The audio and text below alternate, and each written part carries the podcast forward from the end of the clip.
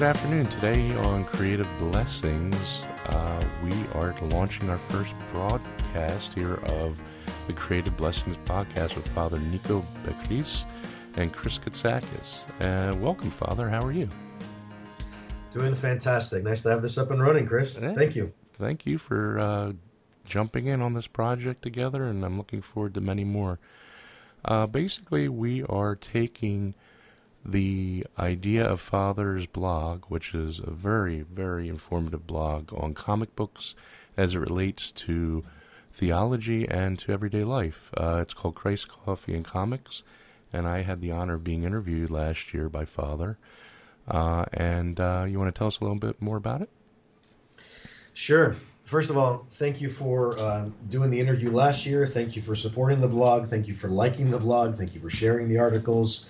You and Janet have been awesome during this whole time.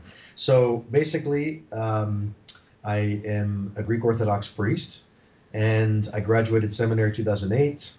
I've been in California ever since. My wife and I were married August of 2008, and I started serving in San Francisco at Annunciation Cathedral in September of 2008. I was there for 7.5 years, and the last two I have been at the Church of the Resurrection in Castro Valley, which is just across the bay, one bridge over, and it's been really, really wonderful. Excuse me. Sure. The blog was something I started while I was in San Francisco. I always thought at seminary that I think every priest should have a blog of some kind. I think it's just awesome to hear about, you know, what a priest is reading, what a priest is praying about. Really, any Orthodox Christian, any Christian. You know, I'm very curious to, you know, get inspiration from hearing people's thoughts, and so I thought it'd be something that would help in ministry. And initially I started it by writing at a different coffee shop in San Francisco. As you may or may not know, the the food and coffee scene in San Francisco is pretty cool, ripe for young adult ministry. We did a lot of young adult events there, so it just seemed like a natural extension to do a little bit of writing there and take pictures of coffee shops in the city and everything. It was pretty cool. So simultaneously, as we know, there is this boom going on of superhero movies and TV. As a lifelong comic book fan, for me, and I'm sure for you too, Chris, it's like living in a gushing oil well or something. I mean, we're like in the golden age of, you know, superheroes in Hollywood. So yeah, it's become mainstream to the point of we never would have thought of this. Tell me about it. I mean, you know, characters' names are being pronounced in everyday life that I thought no one even knew of them besides me, you know, 10, 20 years ago. So anyway, so it's a pretty cool thing. So it's in the zeitgeist nowadays, and I always loved trying to relate, you know, our faith and theology to pop culture. So it just seemed like a no-brainer. And plus, you know, I just, you know, I'm always looking for something new to do and something new to help with ministry. So, I started the blog in early 2015, and it's going great. I've interviewed a couple of comic book creators, more so in the beginning. Originally, I saw it as something that was just for everybody, you know, Orthodox or not, in San Francisco and kind of in the whole young adult, young professional scene. But as I started going, I saw that the majority of my hits were coming from, you know, my own Facebook page or Orthodox Facebook pages that I was, you know, posting on. So it seemed that the vast majority of the audience was actually Orthodox Christians. So about a year ago, I'd say maybe shortly after I came to Castro Valley, I did a little bit of a left turn with the blog, and I started writing it more specifically for Orthodox Christians. And again, it's been going great. I know that, you know, I mean, I don't know how much of a measure of, you know, this is, but I post about one article a month. It got a little bit harder after I started having kids, which is a huge blessing. A creative blessing of the biggest kind, as you know, Chris, being a dad yourself.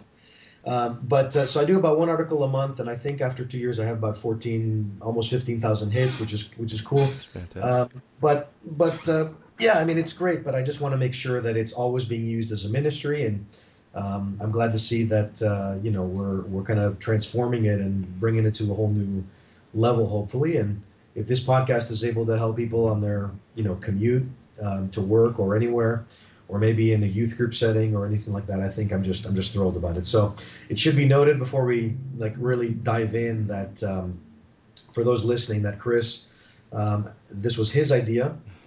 He is a very devout and faithful Orthodox Christian. He's not going to tell you that, so I will as a priest. I think I can do that. And he is also footing the bill for this, and he's coordinated his contacts on his end.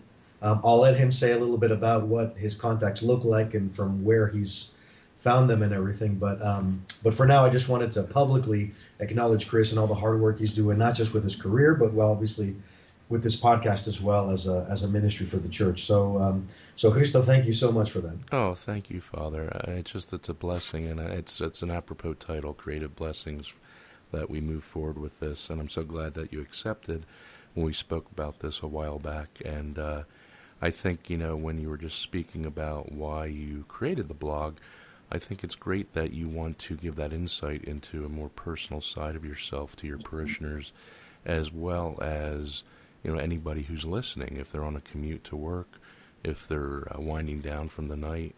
You know, it gives a lot of time for reflection in those moments. And I think, you know, I'm just very thrilled this is happening. And, you know, in the world of many negativity today, I think we are going to try to focus on some positivity and bring that about for the community out there who's listening, and Orthodox Christians or non-Orthodox Christians, who might be listening. So I think, I'll just tell you a little bit about how I came in contact with you. A fellow colleague in the comic book arena. I've been involved in comics off and on through my career as an illustrator, and I should say that I am actually a professional artist, and I've worked as an illustrator for the last 22, 23 years off and on, art direction. I've actually been in IT, project management. I kind of have my hands in a lot of different things, but a few years ago I got back into the con circuit, or Comic-Con circuit as it's called, convention. Con is convention for short, short acronym. And I exhibited in the New York Comic-Con Artist Alley, and I realized how things really had changed in the industry and how much, you know, I had been following it as a fan, but, you know, I kind of got back into doing an independent comic with a friend, and when we got into the Artist Alley, which is the artist showcase area, there were 1,000 artists in here with all these wonderful properties, besides the big two, as we call it, Marvel and DC, all these independent titles. And I had gotten to know Brian Glass, who is a writer for Image Comics. He wrote Mice Templar, a wonderful title, and another called Furious. And he has done work in other properties. But what I thought was very interesting is that he and his wife had converted recently to Orthodoxy through the channel of, I guess you would say, the ethnicity of the Romanian church, but still nonetheless Orthodoxy. And it really played a part in, I think, his development as a writer and his development as a person, and that they shared in that. For I, too, am married, and my wife converted from a Methodist denominational background and really embraced the Orthodoxy. And as of today, she is involved with the youth activities, a Sunday school teacher. You know, she's very involved in our church and our faith, and you know, it was interesting to see someone in that arena that, you know, we are both Orthodox Christians, and you know, I was telling my wife, well, you know, he comes from a Protestant background, you came from a Protestant background, and it's interesting how, you know, their paths were different but similar, and so that kind of led me to you, where you had interviewed him, and he sent me the first blog that I read of yours, which was his interview, and I was really taken by it. And then I reached out to you, and then you asked to interview me. So I think it was just a natural progression, and ever since we've, you know, become friends, and we've talked, you know, as much as we can, because we're very busy, both of us. You being, I think, the busiest person outside the President of the United States is a priest of any denomination. So, you know, I think you guys never sleep. You're always on call, whether it be a baby's born, someone's passing, someone's at the hospital, the festival. Well, with the Greeks, you got the festival in mind. You got different types of, you know, events happening at the church. You're trying to build your community and your flock, so to speak. So I'm honored that you are willing to take the time to do this with me. And as like you said, it's a ministry, and that's how I feel about it myself. And it's also, put simply, two Greek boys who were uber geeks getting together and talking about comics on the basic level and going further with it. And maybe some art thrown in there and creative types. Sign me up. Sounds great. Looking forward to it. Well, tell me real quick, a little bit about Castro Valley and how you got there from Seattle and to the seminary, and or seminary to Seattle and to Castro Valley, whichever way it goes. Well, so thanks, Chris. And I just figured for those who may be listening right now, this is our first episode, so we're going to do our secret origins episode, I figured. So I guess we'll start with my secret origin, so to speak, although it's not so secret. So I'm originally from Seattle, Washington, born and raised. I graduated from University of Washington in 2004. And right around the time that I was in college, I started feeling a calling to the priesthood. It definitely is a calling. I know it's different for everybody. Some guys feel like it's a bolt of lightning that just comes out of the sky, and one day you're just walking somewhere and then boom, you know, it happens. Or maybe if somebody's an altar boy when they're a kid or something, or some kind of an experience they have. Mm-hmm. For others, it's a much more gradual thing. For me, I guess it was a little bit of both. Obviously, I'm, not that it matters in terms of being Orthodox, but I am ethnically Greek. My dad's an immigrant. My mom was born here to Greek immigrants. So we grew up speaking Greek in the home. We grew up going to Greece every other summer for almost the entire summer. So it was a tremendous experience, especially seeing an Orthodox country, for many months out of the year, and seeing miracle sites and going to different churches and stuff. We were active in my home parish growing up. We did Greek dance, we did youth group, I was an altar boy. All my brothers and I were altar boys. Just very fond memories of my childhood and growing up, and it was really, really great. And growing up in Seattle as well. Not a huge Greek community in Seattle. More of a, in terms of the Orthodox presence in Seattle, there was more of a Russian presence, I'd say, because at some point, the Russians... they did send missionaries to Alaska, and St. Herman of Alaska, for instance, was a missionary to the Aleuts, right, and did a lot of tremendous work. He was a saint, and others, Saint Innocent, people like that. The Russians kind of came down through Canada, British Columbia, and even Washington State, and even Northern California. They established a couple little communities kind of throughout the entire West Coast in a lot of ways. But in terms of the Greek Orthodox community, there were two churches growing up. Now there's three, which is awesome. So we kind of bounced around a little bit. We considered, all three in one way or another our home. So it was great. So anyway, forgive me for kind of backtracking a little bit. But so when I got to college, when I was deciding, what I wanted to major in, what career path I wanted to follow. There were a lot of things I was thinking of. I was thinking of maybe being a professor, an attorney, a sports journalist. I mean, there was a lot of different things. Run the gamut there. What was that? You're running the gamut from sports journalist to attorney. I thought you meant running the gamut because I said attorney and I got the priest somehow. No, I don't know. Well, you could have been a sports journalist. Just don't get into the betting, because then you need the lawyer. By no means. Yeah, absolutely. So again, maybe it's a longer story for another day, but just the Reader's Digest version was I talked to my priest about it. I was getting nothing was really feeling right, but ultimately I started feeling like I was being called to ministry, and it was a very scary idea at first because no one in my family has ever been a priest before. I think the closest it gets is that my grandfather's like second cousin, I want to say, married a priest. I think that was about as close as it gets, and I never met that relative.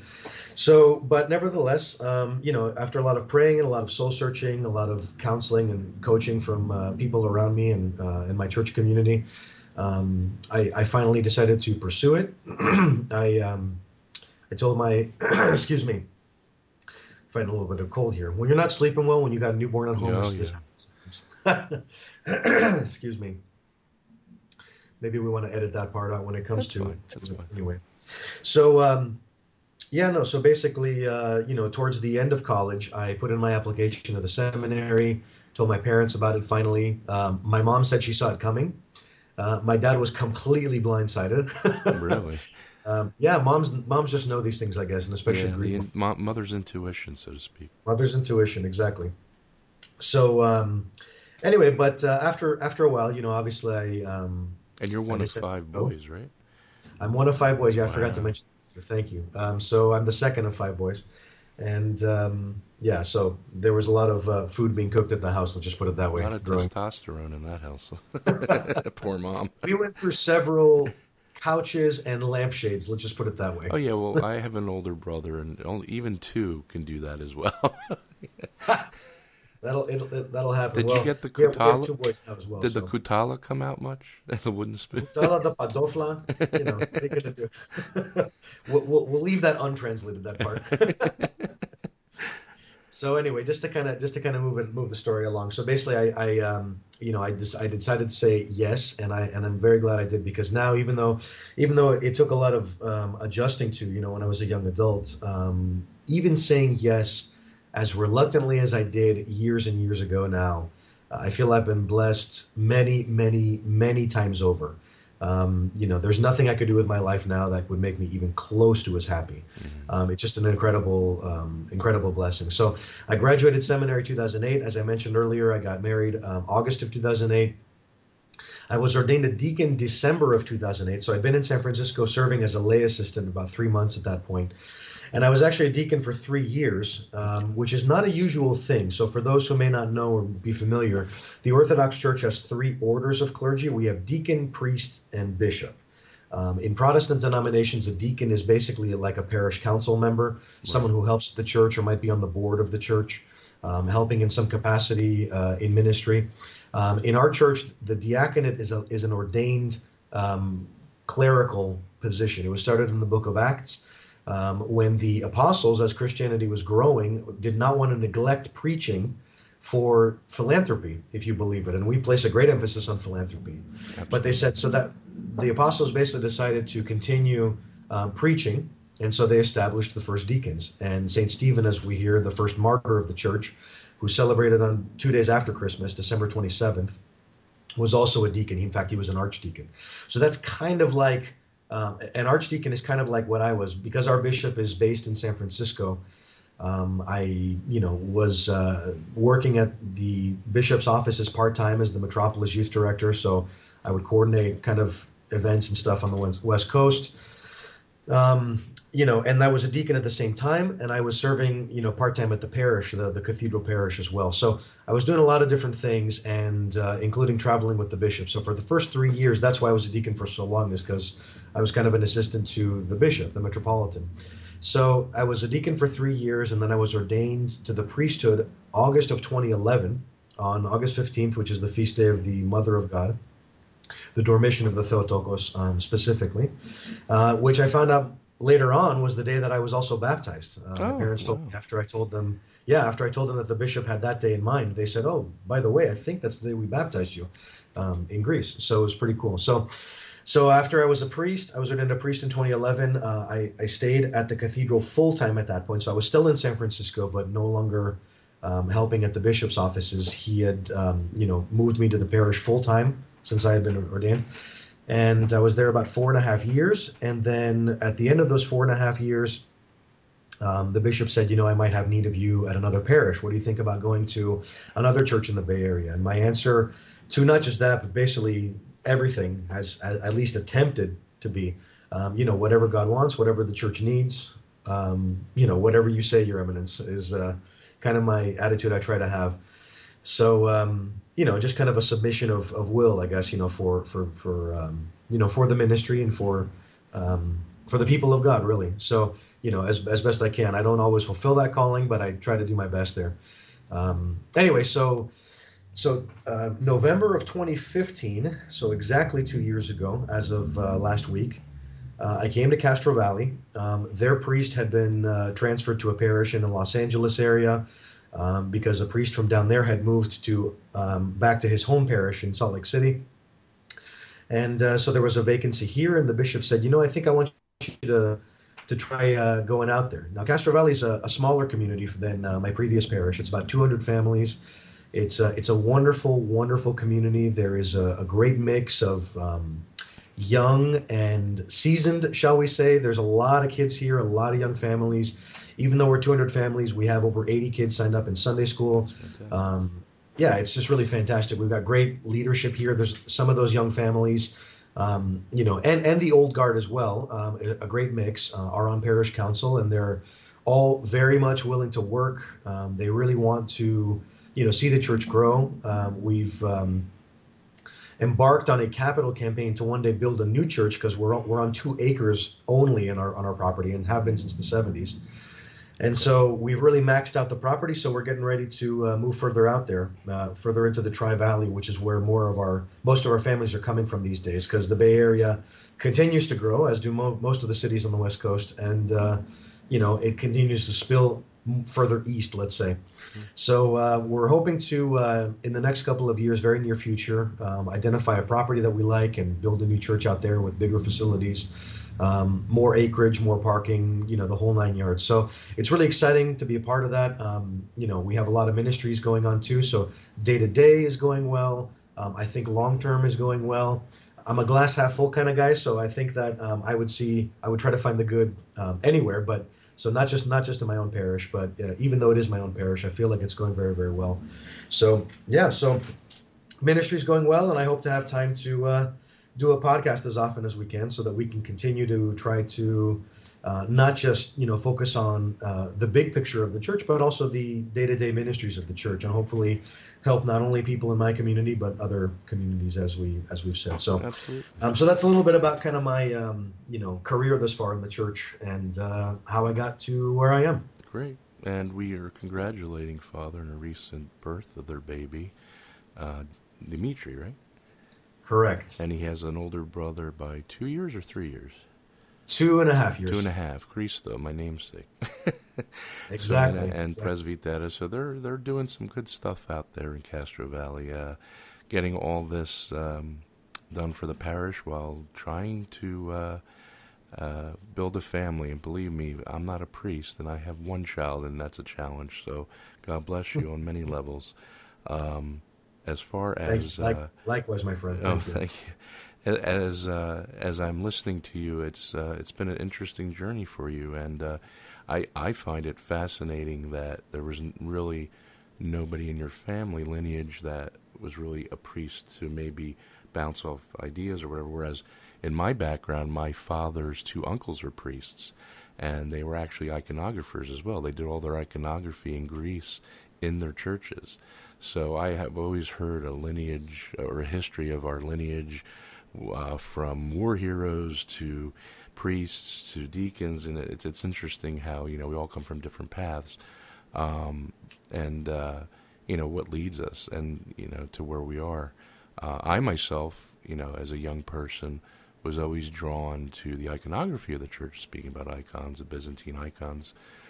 Just because being an artist, I started as a young age, 4 or 5 years old, and I always thought, you know, these are the comic books of the church. These are the striking images that taught the people the stories of the church. And at one point, you know, I had considered not only priesthood myself, but I thought I was more geared towards the beauty of the icons, that maybe someday I could become an iconographer. And I had pursued that a little bit.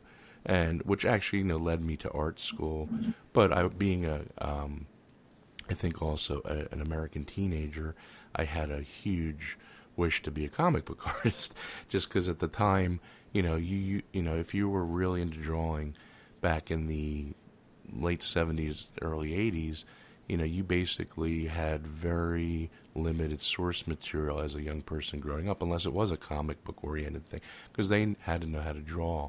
They had to know how to draw the figure and positions and composition. So this is why I think a lot of young men and women back then really got involved with comics. Today, I think it's just more of a globalization and familiarity with all these characters. But there's something to say about how when I was young, you know, the book that everybody had or talked about was How to Draw Comics the Marvel Way. by John Buscema.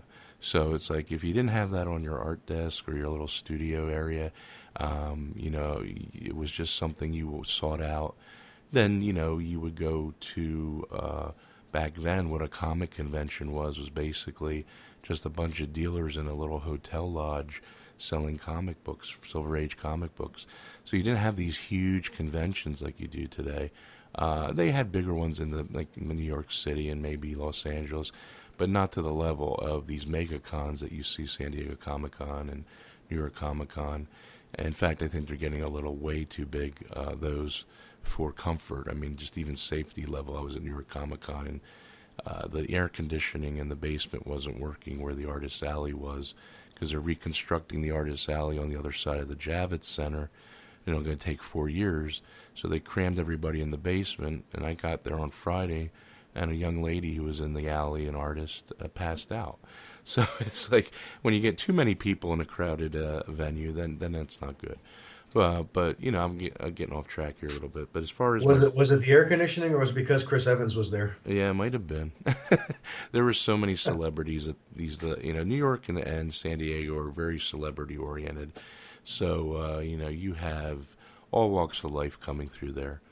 But you know, it is an experience. If you've never been to one of the larger conventions, I've never been to San Diego, but I've been to New York Comic-Con a few times. And it rivals the numbers of San Diego, which are now, I believe, 200,000 attendees. But if you actually look at it, at the scheme of the population and how mainstream it is in pop culture, comic book superheroes, that's really a tiny fraction. I mean, if you figured you got everybody out, you'd have millions of people going to these things. You know, it's amazing, and how cross-generational it is.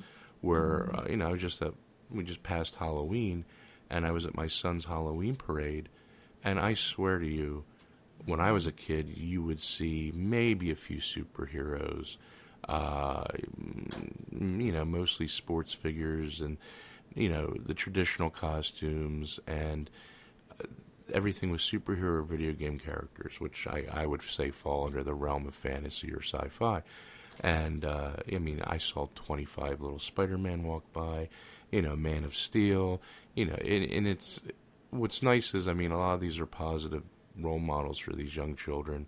And, you know, that's, you know, where do we look to find these role models?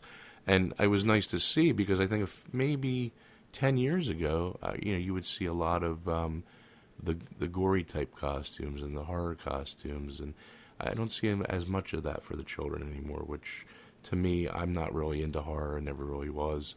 I mean, you know, I like science fiction with thrill, you know, like a thrilling aspect and things like that. But mainstream horror was never something that drew to me, and I think it's just the type of personality I am. So I think seeing all these kids dressed as superheroes always, it gives me a little tickle inside. It gives me a kick out of it, and being that I'm so into it, and having my 6-year-old, you know, he is just into every superhero. I mean, everything is related. His toys are related to superheroes. He loves Spider-Man. He loves. Now he's really into. I think they progress into different things. Now he's into Ninja Turtles, which is fine. He was one of my idols growing up. Kevin Eastman, Peter Laird, very interesting independent comic, but you know, it's interesting to see how the mainstream popular culture has accepted comic books as an actual art form and beyond that. I don't know. What are your thoughts on that? I think that you said a lot about it, and you basically laid out our premise for us, I think. Which I think is perfect. I don't think I need to say anything else about that. I think it's great where we're at right now, and it's a lot of fun for guys like you and me. Do you want to talk maybe about how Artisticon came about? I mean, I think it'd be a missed opportunity. Sure. Artisticon is an educational conference that was in the works from actually several years now. We actually had the first show at the tail end of 2016 September. It took us more than a few years to get it off the ground. basically, I had gone with a friend to a convention geared towards fantasy artists back in 2008, called IlluxCon. They've now rebranded it to IX, but everybody still calls it IlluxCon. That's like the common name that people know it on the street. And they've just passed, they just had their 10th year, and what they do is basically bring in top fantasy illustrators and fine art painters, and the collectors come in from all over the world to buy their originals, but they sell prints, and then they have a night showcase where they bring in emerging artists and painters and sculptors, and to show off their wares, and those are younger people that want to get into the field. And they also have some programming involved where the artists talk about their careers and how they got to where they are and what they wanted, what they wanted to do and how they wound up with fantasy.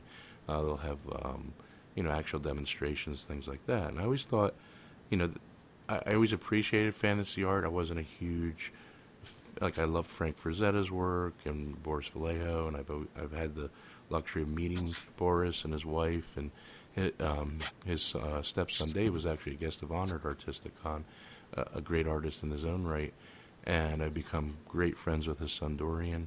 So you make a lot of these really wonderful friendships in this community. But like I was saying, I was a hardcore comic person, so my focus, I really wanted to be a comic book artist, and I had worked in the field at that time. My wife and I just were married, and my friend said, "Let's go to this fairly new conference, and it sounds interesting to see, some of these professionals we know throughout our lives that have worked in comics, worked in fantasy, and see, what this is all about." And I was really intrigued by the programming, and I thought that was really what stood out for me. And I said, this would be great to kind of translate this at the time, for a comic book aficionado, someone young or someone trying to break into the comic book field. So we would bring in artists and writers and kind of have like a 2-day boot camp of mentoring and sessions that are lectures, workshops, panels, and connect the people to the professionals that want to get into the field. Well, it kind of grew well beyond that. And my friend Enrico, who traveled with me to the con, coined the term Artisticon. We kind of basically branched out beyond comic books. We looked at it as just the creative process of the artist, whether you're a creator visually or a writer, and how you bridge between the genres of maybe fine art into commercial aspects. I mentioned Dave Palumbo, who's Boris's stepson. He's a well-known fine art painter. He graduated from Pennsylvania Academy of Fine Arts years ago, and not only does he do paintings and gallery shows, but he does a lot of comic book covers for Dark Horse Comics, Aliens vs. Predators. So it just shows you that you can work in many different fields. You can be a fine artist, you can work in commercial aspect. So that's where we kind of branched out, and we had a good first year. We had about 200 attendees, 26 guest creators, and it really grew into something we didn't expect, because we were interviewed on a podcast named Pencil Kings, and once that interview happened with Enrico and I, we got a lot more interest from professionals in the field. So they came to us. I was seeking out them at some conventions, one being called Special Edition, and everybody that I went to, I was kind of interviewing them. I was like, are they really into the idea of the mentoring or giving back? And those personalities that I found similar to mine or similar to that mindset, those are the ones I reached out and emailed. I took notes and kept it like a log. And everyone that I reached out to got back to me in the sense I'm interested. So then we talked about, creating the programming. That was the next step. So running a convention is a big undertaking. Luckily, my wife has a background really in project management, and she's just very good at organizational skills that way. She, early in her career, she worked at a radio station, and she used to run a country music radio station. So she used to run 25,000 people event. So she was used to big events, and this was in her 20s. So she was used to logistics and things of that nature. She then got into philanthropy, working for the Merck Foundation, and now she's working for the Food Bank of South Jersey, where we live. So she deals a lot with the community. She deals with people. So that was very advantageous to have that, not only as your wife, but as your project manager. Second of all, we had a wonderful, who's actually monitoring this podcast, gentleman that ran the arts center where we had the first Artisticon, and he became part of the Artisticon team. We call it a family, and a team is the general term. I call it family. Sean Stipik, and we also had Bill Haas and Miranda Powell, a young couple from a local university that she is the director of their outreach program for the Stedman Art Gallery for the State University, and they run a brick-and-mortar Comic-Con called, or conventional, whatever you want to call it, Camden Comic-Con out of the city of Camden, New Jersey. And they give a lot back to the community by having the attendance for those young people and families that come in free, because a lot of these urban families do not have the money or the ability to buy comics or go to a comic shop. So they bring in the known creators, and they have grown that show over 4 years to 3,000 attendees. They've had some great guests, including Chris Claremont, and they are also part of Team Artisticon, and they really got behind the message of what we were trying to do. And we kind of took, I would say, about 8 months off. We had dealt with a venue. We thought we were going to do one in 2017, but that kind of got messed up a little bit due to a double booking. And we took some time off, tweaked our idea, and now we're looking at a location in Philadelphia, one of the major art schools and their facilities. So we're in the negotiation of that now. So we're looking at later 2018, maybe early 2019. But it gives us time to really build out our programming, get some guests that we really are targeting, and hopefully bring a lot more people out, not just young people, but people that might be transitioning in their career. There's been a lot of downsizing. I know people that have been art directors or worked as artists, and now they're looking for their next venture because that has dried up. So we are trying to connect the right people, to these creators.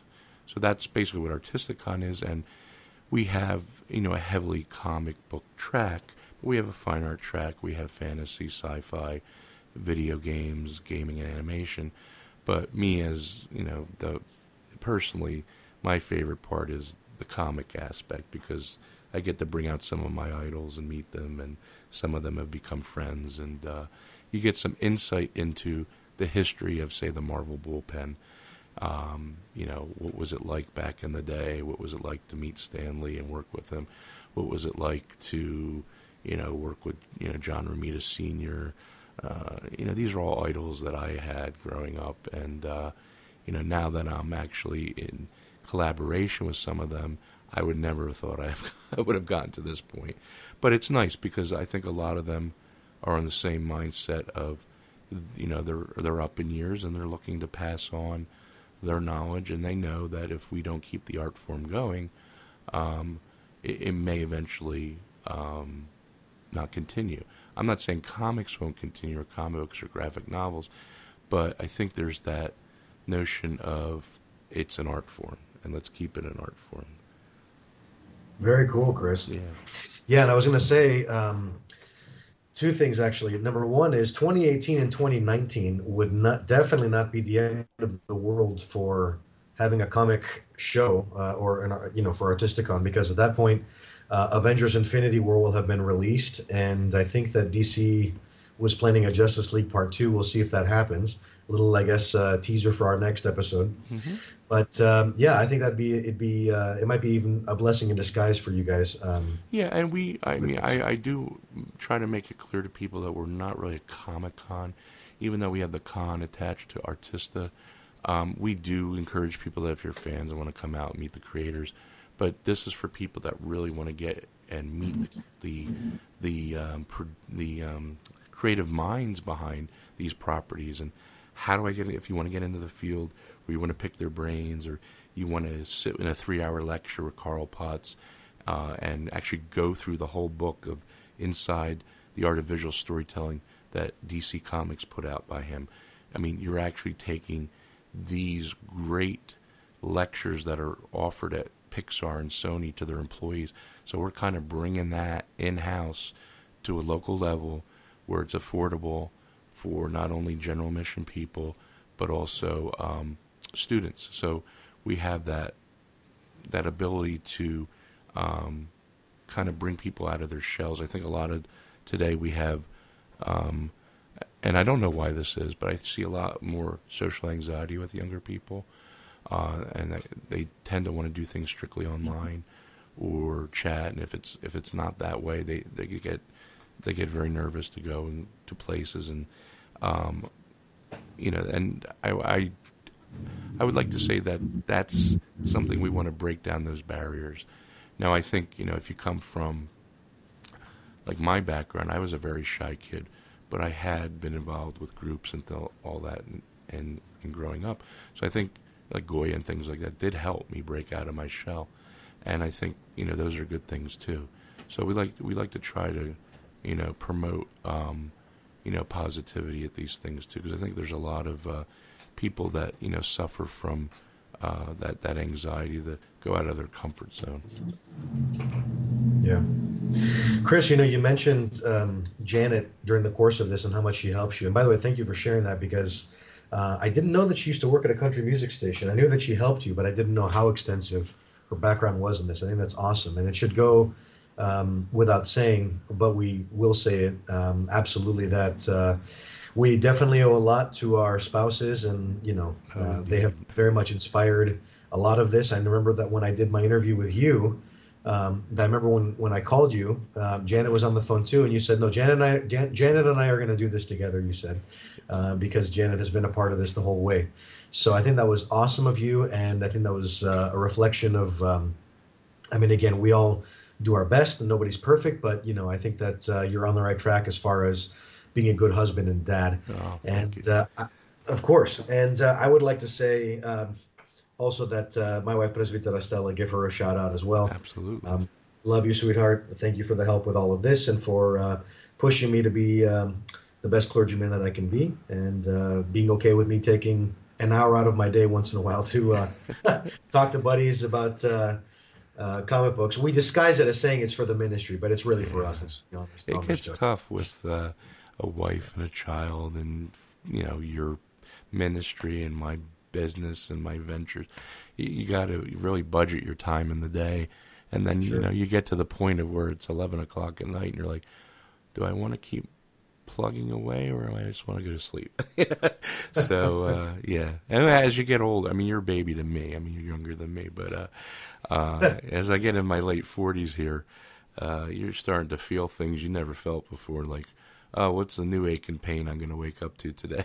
So, especially with the change of seasons out on here on the East Coast. It's cold today, and it's like I'm feeling it in my bones. The chiropractor gets a visit from me ever so often. So, but all joking aside, I think we do owe a lot to our wives, and I feel very blessed that not only did I marry a woman that.